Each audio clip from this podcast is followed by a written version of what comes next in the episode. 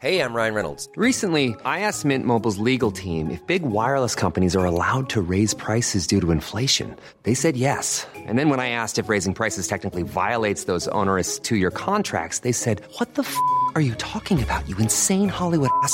So to recap, we're cutting the price of Mint Unlimited from $30 a month to just $15 a month. Give it a try at mintmobile.com slash switch. $45 upfront for three months plus taxes and fees. Promo rate for new customers for limited time. Unlimited more than 40 gigabytes per month. Slows. Full terms at mintmobile.com. Hey everyone, my guest and co-host today is the wonderful Morena Baccarin, who you know from Deadpool, Gotham, Homeland, Serenity, V, and Firefly. Morena and I talk about the moment you realize you're in a bad relationship, how she unexpectedly met her husband, balancing work and family, the benefits of perseverance, and a lot more. Today's first caller is Sam, who was in the early stages of a relationship when her guy announced that he just wanted to be friends. One might think that he just wanted to date around. Instead, they're still spending every free moment together with Sam holding her breath that one day he will commit. Next to call in is Claire, who wants to be more supportive of her husband's business decisions, but doesn't always agree with how he manages his employees. Claire wonders if she should keep quiet or suggest ways he can improve his managerial skills. As always, thank you for listening to our podcast. If you have a question and would like to talk with us, we would love to hear from you. Just look for the link at unqualified.com. Ladies and gentlemen, you are listening to Unqualified with your host, Anna Faris.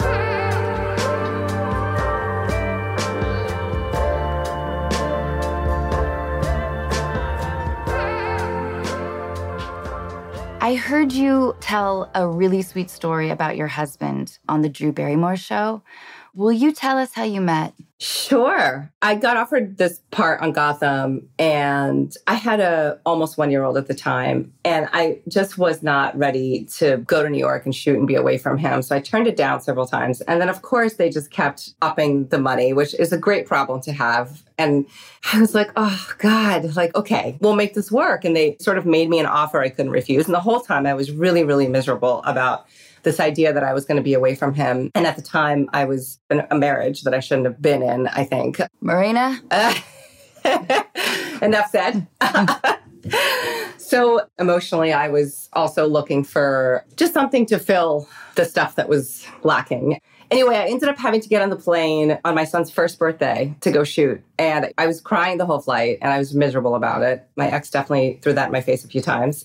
And I met Ben. I walked into his trailer. Wait, Morena, do you mind my asking? No. Because I was thinking about when you have a kid between the ages of one and like two and a half, it reveals a lot in a marriage. It absolutely does. So I don't know if he was being critical about your emotional state. A lot of things were going on. And we went through a very long, arduous, horrible divorce. Aren't they all? Right? My lawyer used to love saying they're expensive because they're worth it. And I was like, that's not funny. Yeah, no. We're past it now. We're co parenting very well. So I'm reticent to go back deeply into that. However, I will say that I wasn't copying to things, he wasn't copying to things. And what ended up happening was I felt, whether he was doing this or not, I felt punished for either working or not working. And I felt emotionally punished for doing the things that I loved that made me a better mother and a better person. And I was also the breadwinner. So at times, did I want to have the option to work? I did, but I probably would have chosen to work anyway because I love what I do. I know. So there was a lot going on and it was an emotionally fraught time to begin with. And having your first baby, I think it's a little traumatic, to be honest with you. I agree. I have three kids now. I love having kids, but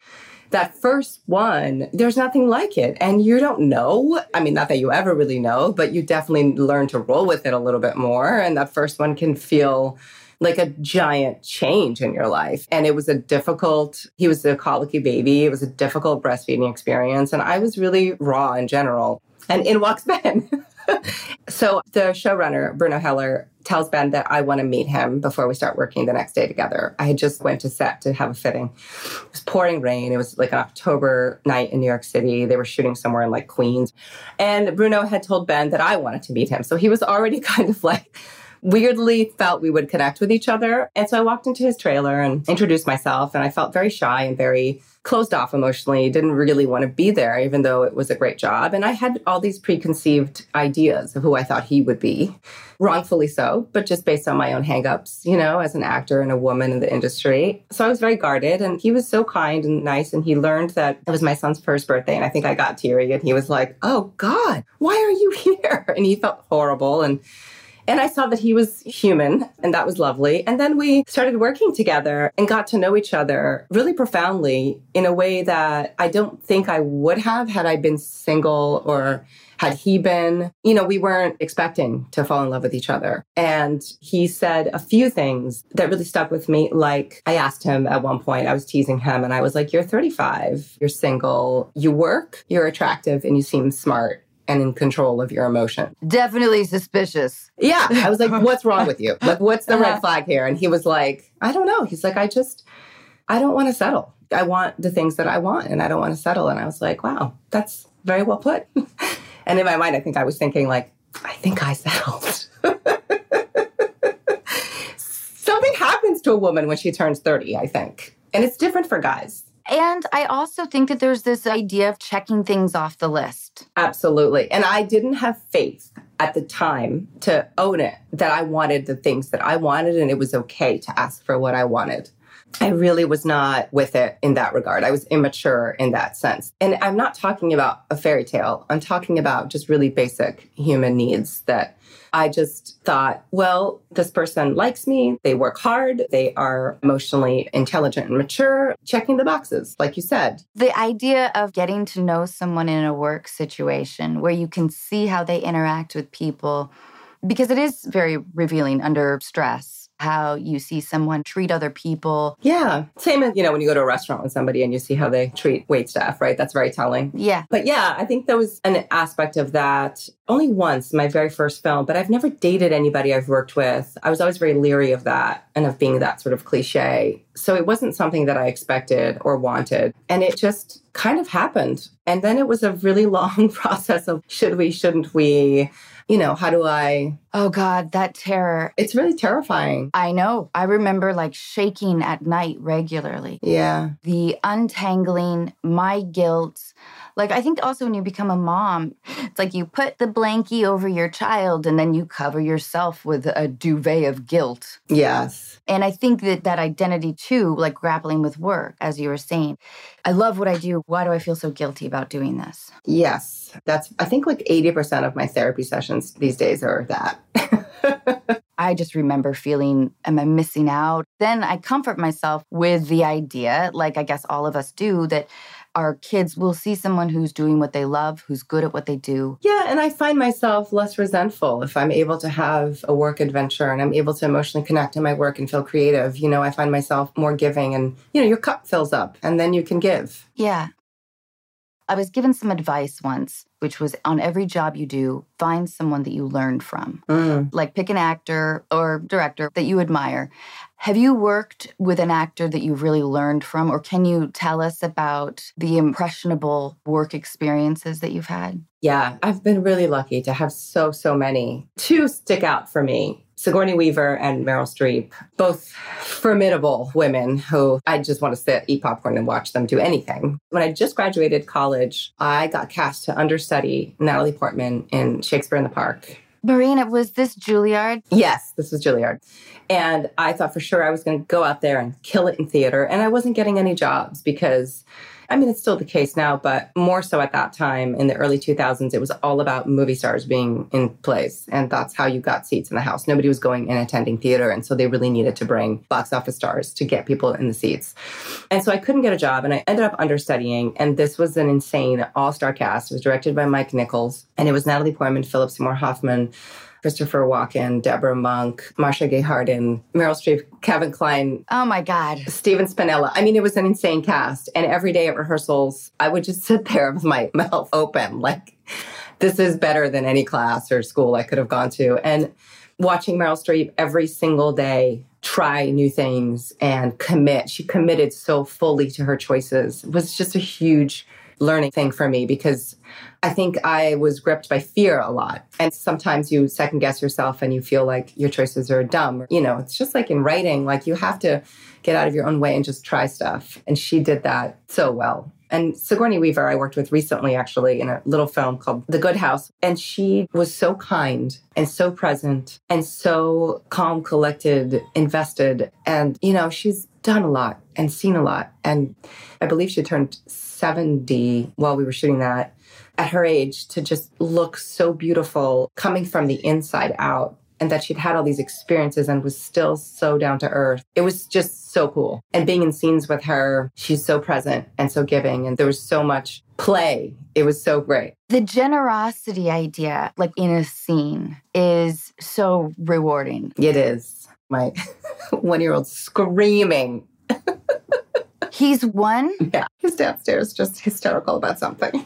Oh my gosh, you have a one year old during quarantine. Yeah. You know, it was just as the world was opening again. He was born in spring of last year. And mean, I can definitely see when he's out with people, he's just like, we don't get to do this a lot. Like, he's so excited to be in parks and things when he can be outside. But I also have an eight and a six year old, and them together is kind of beautiful because they can entertain each other, you know, if they're not fighting. Right. How awesome. I'm so happy for you. Thank you. That's kind of a beautiful thing to have three kids, a husband that you love. I feel very blessed. You know, I've been in the hard relationship and I feel very lucky. And things are not easy, as I'm sure you know. Marriage is work, but you know the difference and you know when you're in something that you're working towards together versus fighting each other on something. Will you tell us about a struggle and sort of the idea of getting over it? Yeah. In my early 20s, I very quickly started working out of Juilliard and I thought, okay, this is gonna be easy, you know?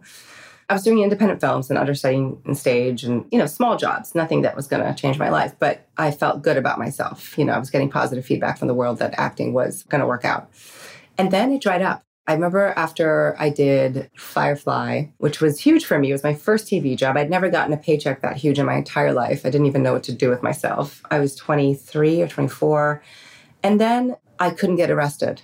I auditioned on a daily basis, no positive feedback or no feedback, or just, oh, she's great, whatever, nothing. Remember when pilot season was a thing? Yep. Yeah. and you'd walk into these rooms and these suits and these people with their notepads judging you. It was a horrible experience. For our listeners that don't know, you already have your deal in place. Yeah, so you know what you could be making. right. And you know that everybody else has their deal in place it makes the stakes feel very dramatic because your agents have been negotiating for you over the last few days. Yeah. It's like within reach. Yes. It's a cruel process. And then you're there with the other girls that you're testing against. You're in a waiting room together and everybody's trying to be really nice to each other and nervous. And you go in one at a time. And it's a horrible process. And having to do that like nine times one pilot season and not getting any of the jobs I was really seriously considering quitting. Maybe this isn't for me. I don't know if I can do this. I remember I had a conversation with my mom, who was an actress as well in Brazil. And I remember her saying, This is the life you chose. This is the life. You're going to get discouraged. You're going to feel high. You're going to feel low. If you're really serious about this, stick with it. It's going to work. And I thought, wow, that's not the advice I was expecting from a parent. And I just stuck with it. And I remember going to an audition and thinking, I'm not going to get it. So I might as well have fun. I might as well see each and every audition that I work on as an opportunity to do my art, to play, to create, to go in there and have fun for myself. And who cares what anybody else thought? Man, that takes a lot of strength. Yes. And I think that experience with Meryl Streep, watching her commit so fully to the rehearsals and the choices that sometimes were not right, but they were compelling to watch because there was commitment. And I thought, okay, well, why don't I just play? And I just started booking jobs again. It was so weird. How cool. How confirming. It was. And I think that's a really important idea. I'm kind of fascinated when I talk to actors about the early discouragement if they've had formal training. I went to University of Washington and I started out in the drama program and then I quickly like after a year I was like I don't think I'm good. Mm. But I was okay with that. I wanted to write, I wanted to explore other things, but I also don't know if I want to go through the heartbreak of rejection Mm. when I've emotionally invested. Was Juilliard an encouraging place? No, no, it wasn't. I was so young. I started when I was 17. And I was a hard ass. You know, I grew up in New York. I thought I was really tough. So I had a bit of a chip on my shoulder, and I'm sure they were just trying to like soften me in some way in order for me to be able to be vulnerable, which is one of the privileges as an actor is to use your vulnerability, right? But I don't know that their technique is all that helpful, truthfully. I learned incredible discipline and I've had to do accents recently. And I think if I hadn't had the Juilliard training, perhaps I wouldn't be able to dive in the way that I was able to so quickly with that stuff. Technically, I feel very proficient, but emotionally, it was really difficult. And at the time, and I think the school has changed quite a bit, at the time that I was there, which was 20, 22 years ago, it was very much about tearing you down and building you back up. Uh-huh. And I don't necessarily agree with that. When I left the school, I was confident, but I wasn't authentic. Like I wasn't me. I felt like I was this trained robot. How interesting. And I was lacking the very thing that I think was going to draw people to me. And I was a Latin American 20 year old from New York, and I spoke perfectly, and I wasn't getting hired. The industry has changed a lot. At the time, you would get the parts that you got based on what you looked like, 100%. It's changed a bit now, but I went in for every Dick Wolf show, every Law and Order episode ever, I never booked a single one of them. I was too high class. Anyway, so I felt like the school did me a disservice in that respect. The parts that I was trained to play, I wasn't going to get. They were very out of touch with the world they were sending me out into, and I had to kind of figure that out for myself. When you're ready to pop the question, the last thing you want to do is second guess the ring at Bluenile.com, you can design a one of a kind ring with the ease and convenience of shopping online. Choose your diamond and setting. When you find the one, you'll get it delivered right to your door. Go to Bluenile.com and use promo code LISTEN to get $50 off your purchase of $500 or more. That's code LISTEN at Bluenile.com for $50 off your purchase. Bluenile.com code LISTEN. Quality sleep is essential. That's why the Sleep Number Smart Bed is designed for your ever evolving sleep needs. Need a bed that's firmer or softer on either side? Helps you sleep at a comfortable temperature? Sleep Number Smart Beds let you individualize your comfort so you sleep better together. JD Power ranks Sleep Number number 1 in customer satisfaction with mattresses purchased in-store. And now save 40% on the Sleep Number limited edition Smart Bed for a limited time. For JD Power 2023 award information, visit jdpower.com/awards. Only at Sleep Number stores or sleepnumber.com.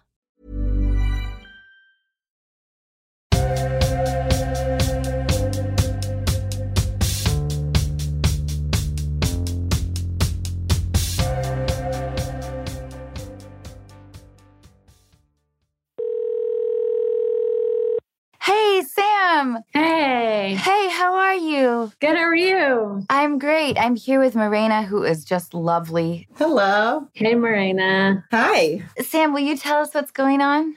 Yeah. oh my God, that says it all. Yeah. it's kind of a long story, but I met this guy on a dating app. First date, right off the bat, he was like, I'm looking for a relationship. I was like, okay. People don't usually say that right off the bat. So I was like, me too. This is great. Date went really well. We said goodbye and he said, okay, do you want to hang out in two days and on Wednesday? And I was like, that's fast, but sure. and so he kind of set the tone for this relationship. We started hanging out pretty much like every other day, five days a week. It was going really good for five months straight. We were in it. It was great. Then he went on this work trip that kind of depleted him of all his energy. And when he came back, he was shut down and he was like, I just don't think I have the energy to give you what you need. I can't do this. I'm messed up. I have issues. I told myself that I was going to be single for a year. And then I met you and I crossed my boundary and I went for it. And I really should have stuck to my guns. There's a lot I have to figure out for myself, but I still want to be your friend. And I was like, well, I'm a Scorpio and I love hard. So, like, I was in love with you since day one. So, like, I can't really be your friend. And he was like, well, that sucks. And then we left, and I was like, I don't want to lose this guy. So I was like, I guess I can try to be your friend. We'll see what happens. And then I was like, Well, do you actually like me, or do you actually just see me as your friend? And he's like, No, I actually really like you. And I was like, Okay, well, then should I start seeing other people? And he's like, I'm not going to tell you to do that. And then I was like, Oh. Well, should I wait for you? And he's like, I'm not going to tell you to wait for me.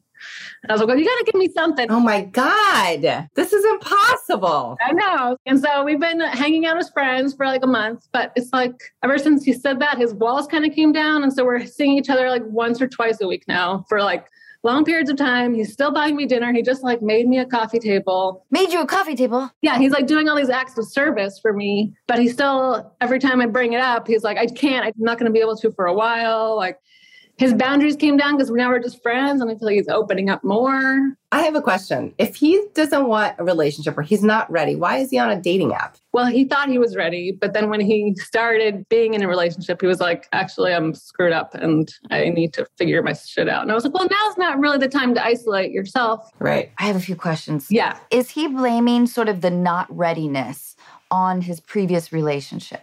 Yeah, he's had some relationship trauma. He's been cheated on a couple of times. And he has some like childhood trauma, trust issues. Yeah. So he's not really blaming it on any of that. He's just saying that he hasn't healed from things yet. This is an odd question. Was his work trip overseas? No, it was in a different state. What does he do? He's a carpenter. So he was building out a restaurant and he was there for two weeks, but working 16 hour days every single day that he was down there. All his energy was gone. So I was like, maybe you just need to take some time for yourself and you'll get some energy back. And so he like went camping by himself. But he came back and he's like, for a second, I thought it was the wrong decision, but I really think I need to deal with my shit. When he said that he couldn't give you what you need, what does that mean to you? That's why I was confused because I was like, we're not really doing anything that's pushing each other's boundaries. Like, I don't need a lot. Like, I'm just like cooking you dinner and we're just watching movies. I'm not like pulling all this energy from you that I feel like you don't have. So I think he just can't be there for me emotionally, maybe. It doesn't sound like you are super needy, right? Right. I'm not. I think it's also interesting that he had an interestingly sort of regimented schedule. Yeah. Well, he's a Virgo, so he's very organized. Mm-hmm. One of the mistakes that I made a lot in my life when I was dating was to not hear what the guy was saying. Like they always tell you who they are right off the bat and what they want. And sometimes I know I made this mistake of going, yeah, but you think this, but really you want this. Or like I would try to shape it into what I thought he meant. Mm-hmm. And I think if I have one piece of advice, and I'm no expert, please take it all with a grain of salt. Take everything at face value, you know, like do what's right for you and also believe that he doesn't have it in him right now to be in a relationship. But if you don't have it in you to be friends with him because it's too hard, you should honor that in yourself. Because if you take care of yourself, he will come back, I believe. Mm. Is there a big age difference between you two, Sam? Not huge. He's six years older than me. So he's 41 and I'm 35. Has he been married before? Yes, he grew up religious. And so he was married at 18, but his wife cheated on him then. And that's where some of his trauma comes from. Okay. Are you guys intimate now as friends? Like we're still hanging out like we're dating i just can't touch you and he was like you can touch me and i'm like there needs to be some sort of line Yeah, it's weird. yeah Actually I actually did go on a date with someone else so i was like okay i'm gonna be open and see if there's anybody else out there but maybe still hope a little bit that this works out and so i went on a date and i was like oh yeah people actually suck Right. and it's really hard to find people that check so many boxes I know. Do you find that your heart sort of leans to him more now that he sort of has pulled away? I don't think it's more than it was before Okay. i'm dreaming about him a lot which is not common for me Oh, man. I want you to protect yourself. Exactly. I think so too. When you said that he went away, my first thought was like maybe his ex got back in touch with him. The recent relationship or whatever that kind of has thrown him for a minute. He started getting his attention pulled over there. Is that a possibility? I don't think it is. We talk about her sometimes, and he's very much of a distance with her. And he has said to me before, he's like, when I'm in a relationship, I've never cheated. I'm completely loyal. So I don't think that's a possibility. I think if Sam is clear and is like, I really like you and I want this to continue, it sounds like you need time. And it sounds like it's hard for Sam to be around him, Mm-hmm. right? When this like limbo in between waiting around for him. At some point, I feel like that's going to add pressure and it's going to boil over. Yeah. And I feel like the best thing might be to say, look, I can't promise you I'll be here, but let me know. All we can do is try again in the future when you're ready. Mm-hmm. Yeah. I know that's hard. Because I don't want to feel like I'm like waiting around for this person. Right. That's not right for you. Yeah. But I'm also like, he's pretty great. Yeah, I get it. Yeah. Yeah. if you guys continue this pattern, how locked into this identity in his eyes are you? Mhm. If you've taken a step backwards and if he is fine for the rest of his life seeing you every other day, that's a particular personality. Mm-hmm. You want to feel the reciprocation of your feelings. 100%. Yeah. And you can't get any answers out of him. It sounds like he truly doesn't know. Yeah. Every time I'm like, what do you need? What do you want? He's just like, I literally don't know. I don't know what I need. I don't know what I want. What do you want besides being with him? Like, what do you want for yourself right now? Well, I definitely am looking. I feel like I've had a long time to process my past relationship, and I'm at a point where I'm ready to get into something serious. And that's kind of my pattern is I always like give myself two years between relationships to really like heal myself. And he seems to be the opposite where he just like keeps jumping in. Mm-hmm. When you guys hang out and like have these conversations, what are your normal activities? Do you guys watch a movie? Do you go to dinner? Yeah, we either cook dinner or we've been going out to dinner and he's been paying for me the whole time. And then honestly, right now he's like doing projects around my house. and then we like take a walk and then we talk. And I like try to get inside of his brain a little bit. Like I'm like, you know, every time we're gonna hang out as friends, I'm gonna bring this up because I love you. So I need to like pick you apart a little bit more. Uh-huh. Because I don't want you to forget how I feel. I had a weird radical idea. I'm ready. I wonder if you need to take a camping trip with him. Mm. Something where communication is kind of forced a little bit, like real meaningful communication is the circumstances forces it. Yeah, Meaningful time together without distraction. that's a good idea. Maybe things will become a little more clear for you. If you get the sense that this is a situation where you will always like him and want more than him, just a little bit more than he does, Mhm. that's a rough way to live. Yeah, no, that's no way to live. Yeah. It's tough. So I just wonder, and it might be also really fun. That's true. And it's also, that's kind of his comfort zone. That's what he does for himself mostly. So, yeah. Totally. When you guys took a vacation together, where did you go? We went to the coast, which was really nice. And he has done some work on people's houses. So they gift him free weekends places. So that was really nice. Awesome. Yeah. How does it feel to propose something like that? I mean, it sounds like you guys are still involved, and that's the complicated part is that you're still involved. Yeah, because he's like, I'm not ready for a relationship. But I'm like, well, this is a relationship. Maybe we're not dating. During the five months when you guys felt more solid, did you guys put labels on it? Did he call you his girlfriend? No. And I kept trying to sneak in calling him babe every once in a while, but he never reciprocated that. He's wary. He sounds like a good guy, though. He's a great guy. And I feel like he's never had problems committing in his past. I'm like, what is it this time? It's because he's grown a little bit, or I'm like, is it me? It's a tough situation because it is so blurry. Yeah. It's blurry. And I don't want to put the pressure on him either, but I also want to know Yeah. more. Right. And it sounds like you could definitely continue having this friendship if you can stomach the idea of not having it defined, of not knowing where the future is. I mean, because it's nice because he still values you. It's not like you're his fuck buddy. Right. I wonder if you could propose, hey, would you feel like going camping next month for a weekend? His reaction will be telling. Yeah. Yeah. I'll definitely do that. If this does work out, be gentle with commitment talk Mm-hmm. and view it more as a learning opportunity for you. Okay. You're learning who he is in a more profound way. He may want to be single for the rest of his life. Yeah. He's like, I don't know if I'll ever be ready. I kind of want to just run away into the forest by myself. Well, Like I said, they tell you exactly who they are. Yeah. it's just whether or not you want to listen. I get warning signs. That's what I get. I do too. I do too. But I'm like, I don't know. I also have a tendency being with people that I feel like I can fix. Mhm. Yeah. And it seemed for the first five months that he wasn't that person. And I was like, oh, I finally beat this pattern. And I'm like, oh, wait. Oh, wow. I think simultaneously, whatever you decide, take care of yourself and just keep yourself out there. I would say keep dating. Definitely. And it's going to suck, It's going to suck. And you may not meet somebody great right away, but eventually you will. I have faith in that. but it'll be distracting for you. And I agree with Morena. And I think you can't fix the commitment element. Mm-hmm. It's just like slow pain. But that's why I just wonder, without telling him, if this camping trip that I'm imagining can be your personal test. Yeah. But I would definitely keep yourself distracted. Time and distraction are the only ways to get over heartbreak, don't you think, Morena? Yeah, really time. Time does the work. Sam, you're single. You're single with a good friend who helps you around the house. Exactly. Yeah. Exactly. But now I have all those reminders of him everywhere too. That's what he wants.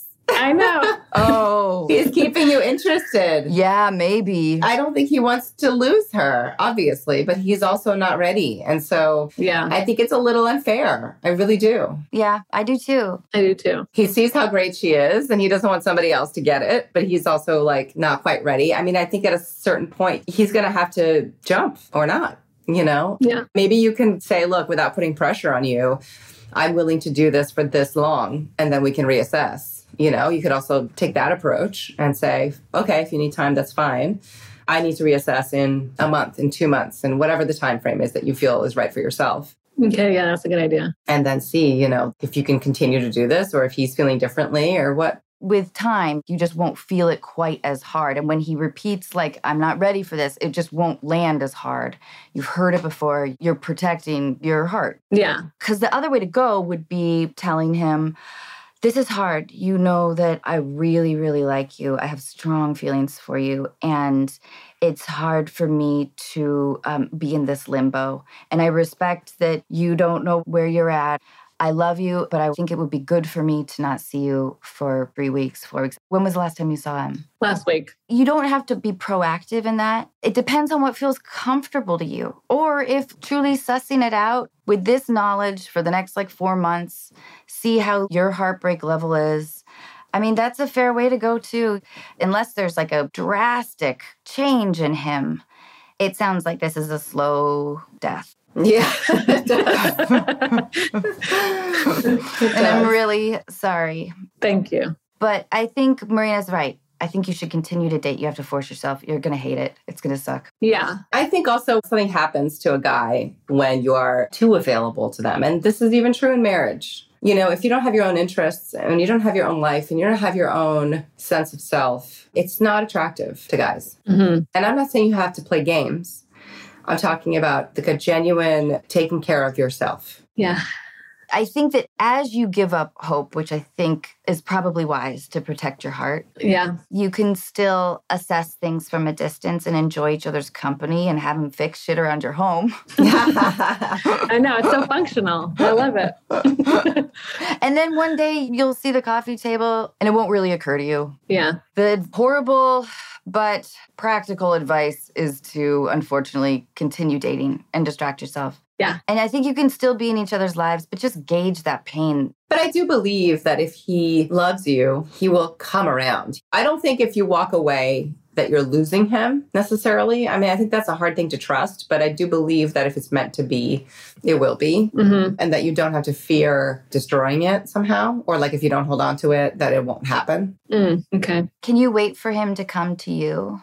At first, I was like, "You let me know when you want to hang out," because I obviously want to hang out all the time, and so I like put that on him. But then I felt it hard not to be like, "Look what I did today." I know. the hardest part. So when does he come to you? He's very good at following up. This dude is confusing. He's so confusing. I know, and every time he like does a project, I feel like he's always leaving a breadcrumb for next time. Oh my God. Do you have like a close girlfriend or somebody? I feel like I've literally talked to maybe like a hundred people about this. I just mean like when you get that urge to like check in with oh. him or to share something with him, can you share it with your girlfriend instead? Yeah, You know what I mean? First, yeah, and then see if it satisfies Yeah. that urge. yeah, And then, you know, just like give it a pause and just see how much he comes to you. yeah. That's good advice. We've been there. It makes us better people. It though. does. Yeah, Everything will be all right. It really will be. Yeah. it will be. It always is. It always is. It's true. You're a smart woman. You get it. Thank y'all. I love you. Thank you so much for sharing this. Love you guys. Thank Thanks. Nice to see you. Bye, Sam.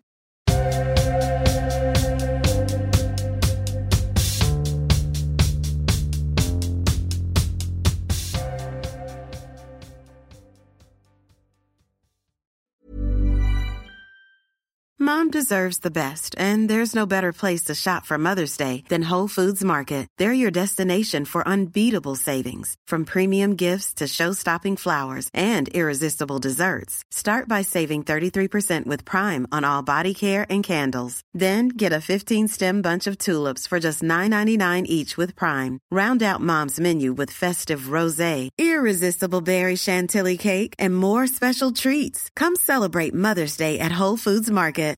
When you make decisions for your company, you look for the no-brainers. And if you have a lot of mailing to do, stamps.com is the ultimate no-brainer. It streamlines your processes to make your business more efficient, which makes you less busy.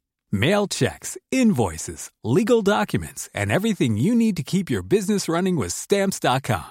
Seamlessly connect with every major marketplace and shopping cart. Schedule package pickups and see your cheapest and fastest shipping options from different carriers. With rates up to 89% off USPS and UPS rates. And with the Stamps.com mobile app, you can take care of mailing and shipping wherever you are. Make the same no-brainer decision as over 1 million other businesses with Stamps.com. Sign up with Code PROGRAM for a four-week trial, plus free postage and a free digital scale. No long-term commitments or contracts. That's Stamps.com. Code PROGRAM. You were wonderful. I feel for her. Oh my God. I know. I think your advice was better than mine. Just different. It's easier said than done, right? totally. How old were you when you first felt like you were in love? Well, I guess that was a crush, but I was really in love in the sixth grade with a boy named Charlie. I was all in. I mean, I couldn't breathe. And it was interesting navigating that thing of like, does he know me? Does he see me? And then realizing they do too. And you're like, how does that happen? Do I have magic powers? Like, you know what I mean? Totally. Did you have a high school or college relationship that broke your heart? Have you gone through heartbreak? I have gone through heartbreak. I had a really tough, tricky relationship that was from high school to college. It was a very emotionally manipulative. I really want to teach my daughter about instincts, like listening to yourself, because I think that's the biggest thing we can carry through life. Women, we know, and we don't listen, and then we get into these situations. I had a insane heartbreak in my early 20s that taught me so much about myself because I realized it wasn't about the person. I was imbuing this relationship with so much that wasn't even there because of the stuff that I needed and wanted. And like, it was just so dumb when I think about it now. And he was so handsome, Oh, those guys. but couldn't be pinned down. You know, like he would do that thing where he's like, I love you. He would call me every night. We would hang out constantly, but he couldn't be my boyfriend. yep. And like, had any ounce of confidence and maturity, I'd be like, get lost, dude. But he was so enticing and just such a good boy from Texas, you know. And I was like, he's gonna do the right thing. Like, we're gonna be together. And everybody, all his friends, my friends, they all knew we were together, but there was never this commitment. And I remember thinking, what's wrong with me? And it was always about me feeling like I wasn't good enough, that he was better. And that's why. And when I think about it now, I'm like, oh, thank God. you know? Yeah. It would have been torturous. Torturous. But it taught me so much about my internal life and what I gave myself permission for. And it was one of those relationships that dragged. It was like on and off for like a year and a half or something. And, Uh-huh. you know, you're home and you're like, I'm going to stay home. I'm going to have a cup of tea. If he calls, I'm not going anywhere. I'm going to prove my dignity. And then, of course, he calls and you're like, I'll be there in 20 minutes. You know? I know. I know. My college boyfriend, well, he broke up with me like two weeks into college, but I would show up at his fraternity late at oh, night. Like, I know I had memorized his class schedule, so I would accidentally bump into him. Right, right, And then at one point, I was just like, oh my God, right. What am I doing? this is so humiliating. Yes. And it goes from, I don't know if it was this way for you. It's like from one day to the next, you snap and you're like, what am I doing? Yes, it feels like that. But I also think that the big decisions in your life have been cooking around subconsciously for a minute. Yes. These things really make us who we are. You just pray and hope, and I pray this for my daughter, that they're ultimately positive. Things can go very far south, and obviously, you don't want anybody to get hurt too badly. But these things really start building I don't think I would be ready for Ben when I married him if I hadn't been through all of these really weird and horrible times. Do you collect anything? I collect books. I love books, like a physical book. I collect people. I have like a strange assortment of people, if that makes sense, Uh-huh. of all different walks of life and ages. And this is what New York is awesome for is like you're just meeting so many different kinds of people. And even though somebody may not particularly check all the boxes and be my best friend in the whole world, like I enjoy knowing about people and like having different friends, different kinds of friends. I think collecting books and friends is the best of collections, especially for an actor. Like the idea of curiosity of different perspectives. Yes. What is the best trip you've ever taken? Ooh, I know I'm so craving travel. me too. We're going to Italy soon. I can't wait. Oh, where? We're going to Tuscany. Oh, I'm going to just drink and eat so much. I'm so excited. how wonderful. I know, and go to museums and just life. I'm so excited. So, this heartbreak, this person actually encouraged this. My parents went through a horrible divorce as well when I was graduating college, and my brother was graduating high school. And they kind of threw us in the middle of it, and it was just annoying and horrible. At least they chose like a stress free time in your life. Oh, right, exactly. Just when you're getting on your feet. And I had made money from my first job. And I told my brother, I was like, let's get out of here. As a graduation present to him and myself, I decided that I would fly us to Europe and we were going to backpack around. And it was our first time in Europe. And I think we flew into Paris and we flew out of Rome, I want to say. And we just took the train everywhere and explored it. So boiling hot. It was the end of June. It was like one of the hottest summers they'd ever had. And we were just in Rome and Paris and Florence and Cinque Terre. And my brother at the time in high school was studying sculpting, marble sculpting. And we went to the Rodin Museum and we sat there and he sketched. And after a while, he was just sitting for a long, long time on this bench looking at the thinker. And I was like, What's going on? Are you okay? And he's like, I don't think I can do this. And I was like, What do you mean? He's like, I don't think I'm ever going to be that good. And I thought, Oh no. He's already quitting your career before he starts it. but other than that, it was a very inspirational trip and we had a great time. I love it that you picked backpacking around Europe as a great trip because I've backpacked around Australia, I've backpacked around Europe. It is formidable, but I've definitely done some time in some hostels, you know? Oh man, you got to. It's like a rite of passage. you have to. it is definitely like things that sound better than they are. Yes. Hey, Claire. Hello. Hi. Claire, thank you so much for your letter. I'm really excited to talk with you. This is Morena. She is awesome. Nice to meet you. Also, I love your work, by the way. Thank you very much. Nice to meet you. Will you tell us what's going on? Absolutely. I've been married to my husband for about two years and we've been together for five. And we met at this bar, which he owns.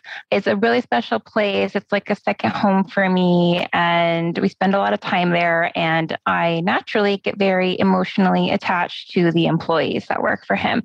I feel protective of them and I am very fond of them. And sometimes it's very sad for me when they get let go. And a lot of times it's justified, but recently a girl had to get fired for lots of legitimate reasons. But I was over identifying with her because she reminded me of myself at her age. And I didn't really agree with how my partner handled the situation, but it made a lot of sense from his perspective because he's very business focused, but I'm very like emotional. And so I wanted there to be a lot more like coaching and hand holding, but he was just like, this isn't good for my business. I have to fire her.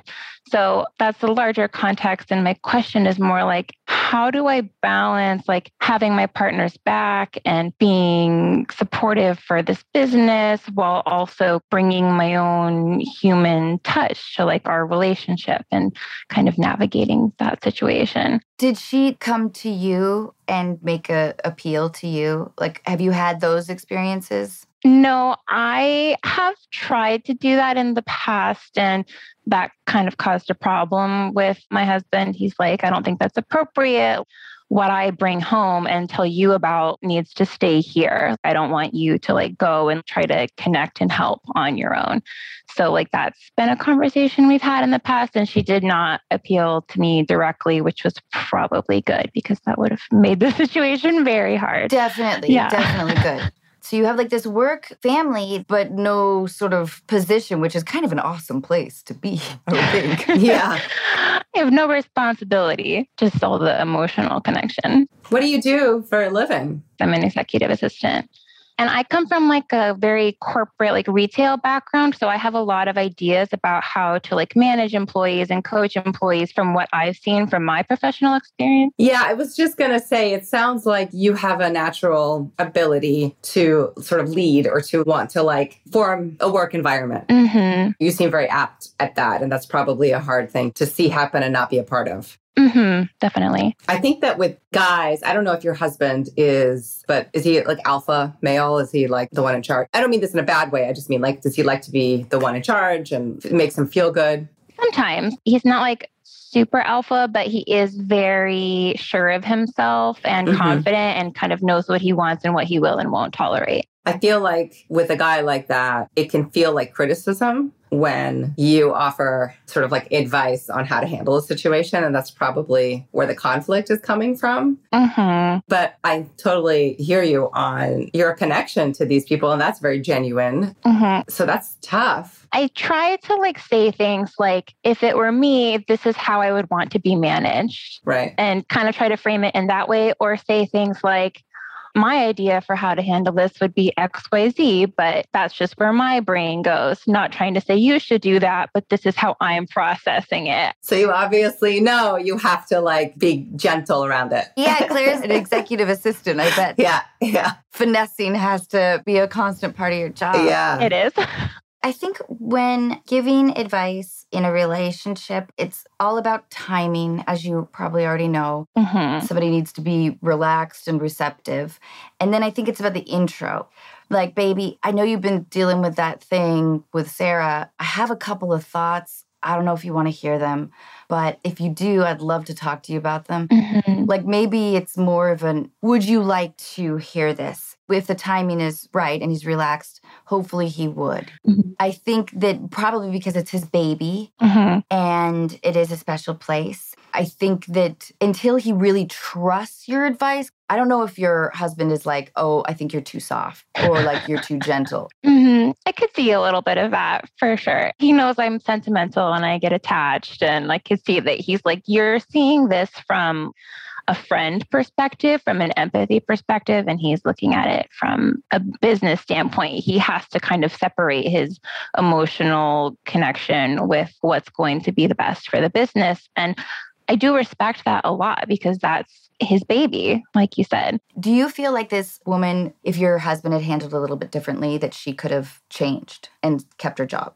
That's a really difficult question. I think maybe, but also I think she wasn't quite mature enough to do that yet. So you feel like he ultimately did the right thing. Probably, It was just how he did it. yeah, a little. I wanted there to be more hand holding and a little bit more feedback, constant feedback. Because where I come from, professionally, if there's an issue with an employee, you have like your initial talk, and then you have like two or three coaching sessions. And then if the problem is still happening, then you get fired. But there was like an initial talk, and I think he kind of says there was like warning signs. It just wasn't as structured as I'm used to. So you feel he could be clearer in his process with his employees. Yes, I have felt that in the past. And it doesn't come up very often, but when it does, sometimes it's difficult to know how to handle that. Do you think he would be open to like if you guys had a conversation and you said to him, I respect you, I respect your business, you really know how to handle it. Obviously, it's successful because of you. It's hard for me because of what I do for a living to see the process. Do you think you could integrate a piece of advice? Like perhaps if you're having an issue with somebody,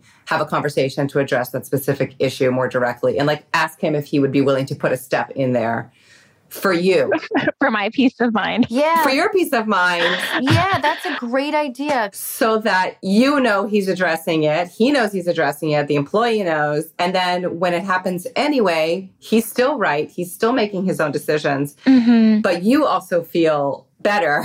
yeah, I think that's a good idea. And I think kind of marrying that with what Anna said earlier, that kind of finding a good moment when he's relaxed, which is probably like after dinner and we're both feeling really mellow and just being like, you know, would you be open to hearing some ideas that I have next time there's employee drama? yeah. And then kind of integrating that in, like, what if you were like more proactive about trying to deal with things and like soliciting feedback before problems happened or trying to nip something in the bud instead of letting it develop into a full blown fireable problem. That's actually a really good idea. And I feel like you two could be a dynamic duo in the business. I would start with one or two things to not bombard him with like all these steps Mm-hmm. and then see if he's able to integrate it. And maybe you guys could be really a good team in that way. Mm-hmm. I think we could.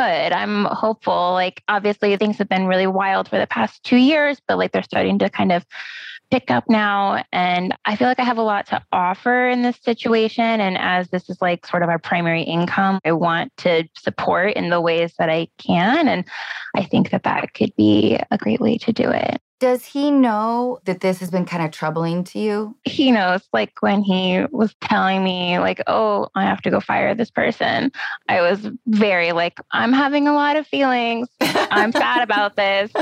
This is confusing for me. I try to be very transparent like i want to support you and have your back but I also over identify with this person. And this is not how I would want to be managed. I have had some managers in my early 20s that really stepped up when I could have been fired, who kind of helped me grow professionally. And he likes to be very hands off with his employees. He's like, I don't want to micromanage.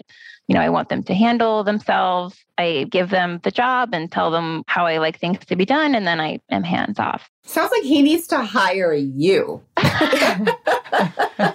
Emotional management coordinator. exactly.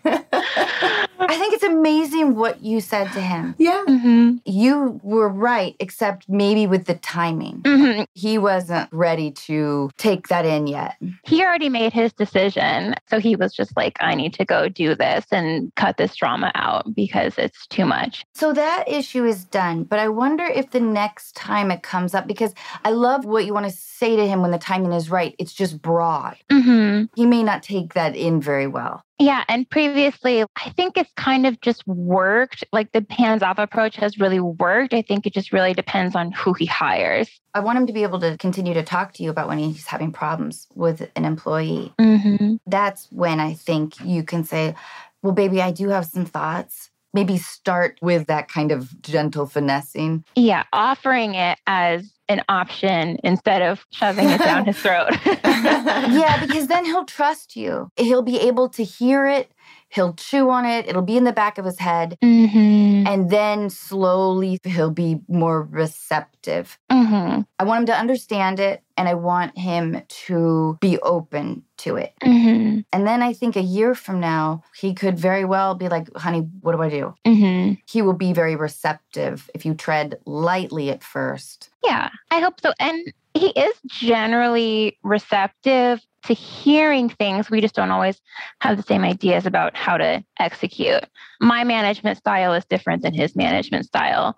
I'm much more like weekly check ins. How are you doing? How are you feeling? Uh-huh. Can I do anything to support you? And he's, I trust that everything is fine until you tell me it's not. Right. Right, right, right, right. Well, he's a man. I love what you said to him, though, that you had some managers early in your career that really helped you. hmm That's a great approach. Like your personal experience, he sees where you are now, hmm maybe reiterating that idea a couple of times. hmm Sounds like you guys are good communicators, though. Yeah. It's been a process, of course. Yeah, of course. I mean, we're always learning how to better communicate and when to better communicate. It's hard. Mm-hmm. The timing stuff is really hard. I always give that advice like it's all about timing. I'm awful. it's hard. You have the feelings that you have when you have them. You can't control that part. Yeah, absolutely. yeah. And I say this to him a lot like, at the end of the day, I want to have your back and I want to support you and I stand by you and I don't want to undermine anything that you're doing business wise. It is working and it's great. I just have thoughts about how it could be a little smoother sometimes or how you might be able to be a little bit more of a mentor, but you have to actually want to be a mentor. Just because this is a role you could fill doesn't mean it's a role he wants to fill. Right. I see what you're saying. So if I can kind of frame it as a benefit for the business long term, I think he would respond to that a lot better. That's a really good point. I think you're incredibly considerate. You are clearly a great communicator. I try. I mean, it's been a long time developing and learning through trial and error. And I really appreciate you guys taking my call. And I think you have a great point of just being like, I have some thoughts about how this could go if you want to hear about it. The fact that you're able to frame it that way is very smart of you, I think, to just give him ownership of that is, is really smart. Absolutely. Claire, thank you so very much. Thank you. Thank you. I appreciate both of your time. Nice to meet you. Thank you. Have a great day. Thank you. Bye.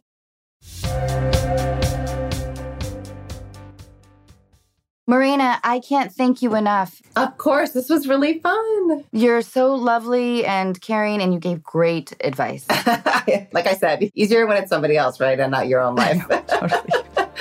Thank you so much, Morena. My pleasure. Take care. Bye. Bye.